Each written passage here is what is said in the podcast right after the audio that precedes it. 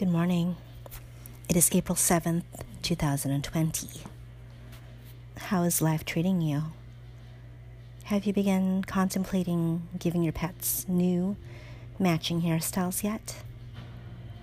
Or have you found a rhythm that brings you joy and renewal daily?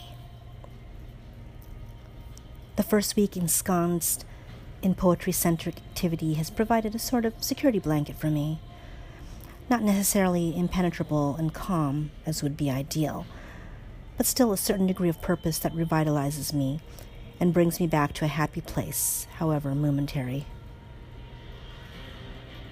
I was mulling over my fascination with the horror movie genre earlier today. This stemmed partially from screaming a few worthy entries and many really bad ones during this period in isolation. I'll readily admit that I embrace them all. Some are excellent and they cling to you and they paralyze your brain with fear hours after watching them. Others are so god awful that they unknowingly become funny and in the process, a kind of good, or at least entertaining. It was also influenced by coming across a poem earlier about a writer's view as a child of a horror movie with fellow impressionable young cohorts. It becomes an adventure, a more fervent role playing than the adult gaming variety, where the viewer ceases to be a mere spectator yelling at the screen, but has to imagine to hop right into the thrill and gore and effectively be the protagonist or the delectable horror villain. Ah, Childhood's scope of creating and crafting does not possess boundaries. Haven't we, as creators, been trying to recapture this ability since we shed our innocence and first lost it? I was also playing around with the whys of how some people, myself included, are so drawn to horror movies? Are we testing the limits of what we can endure? Are we so inured to a basic level fear, so jaded that we strive to find more perverse stories and hope to do more than raise a few hairs on our forearms?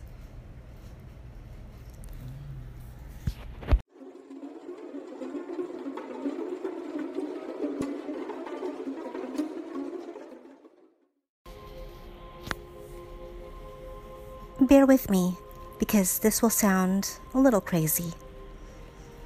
And isn't the ultimate answer to why we chase fear in the horror movie universe. In some cases, instead of the natural impulse to run away. This is simply my posit, from which I know of my responses and my experiences. First, there is comfort in knowing the scenario unraveling before me is not real and safely on a screen, unable to reach out and grab me. Maybe this also explains my willingness to go on virtual thrill rides, but still be adamant to the point of crazy with terror, of real speed, motion, and height thrills like roller coasters or cliff diving, or hell, even going down a really long, tall slide. Riding a glass elevator anywhere above a few floors will make me want to expel all my stomach's contents. Second, it is both a reminder that there could be potential for being placed in life situations out there that are worse than my own, and a wake up call to appreciate that real life, to a certain point, and for the majority, is less complicated and dramatic. Hopefully.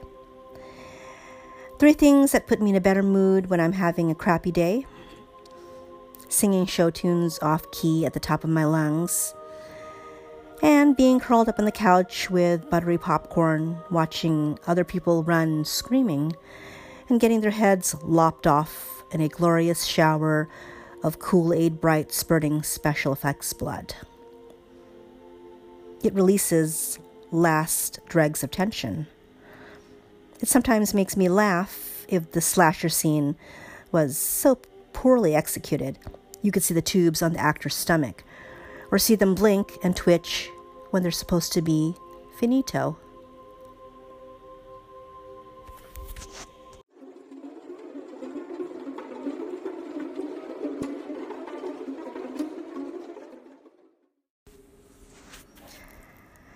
I did seriously consider at many points in my life that there was something seriously wrong with me as a good human being, and that I was a very dark, dark soul and going straight to hell. Yeah, I'm thinking about that right now. Thinking. Still thinking.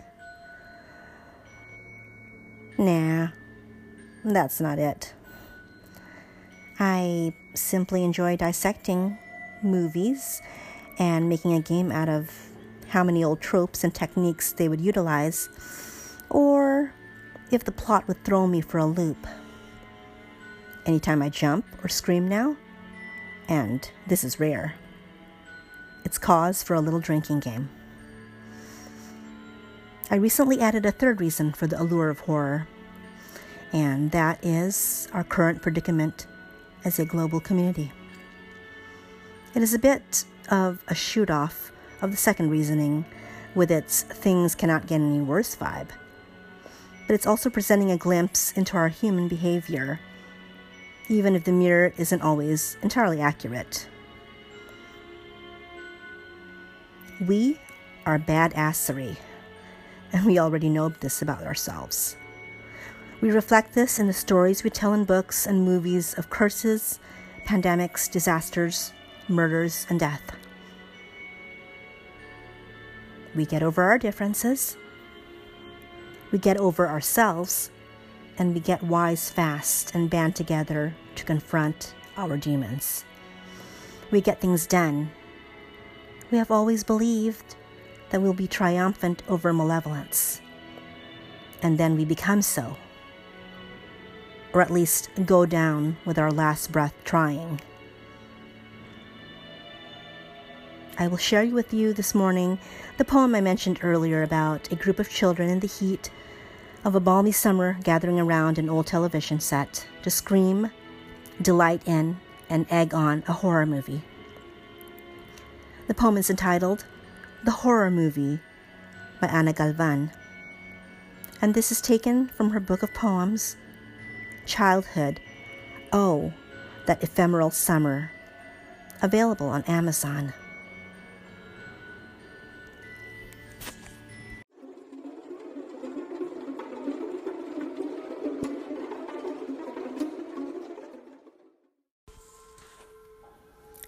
The Horror Movie by Anna Galvan.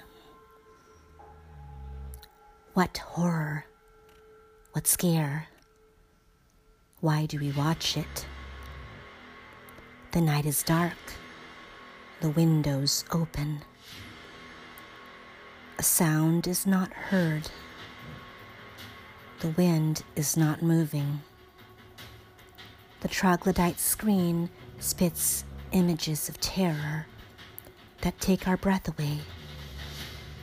A scream, a car that doesn't work. American cars never work when one has to run away. A blonde chased a masked man with a hatchet. Run!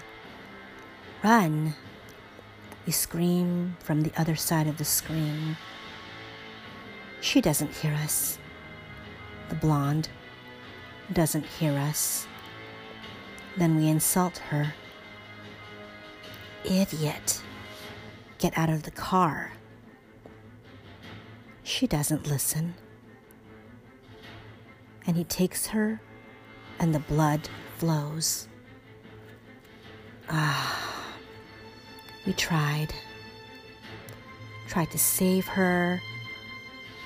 And now he, thirsty of blood, wants more. Who is the next one?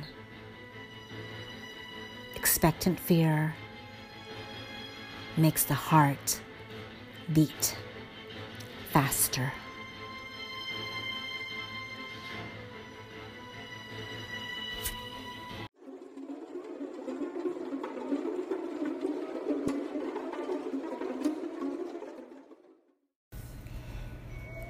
Did you enjoy this episode and would like me to share more poetry in the future?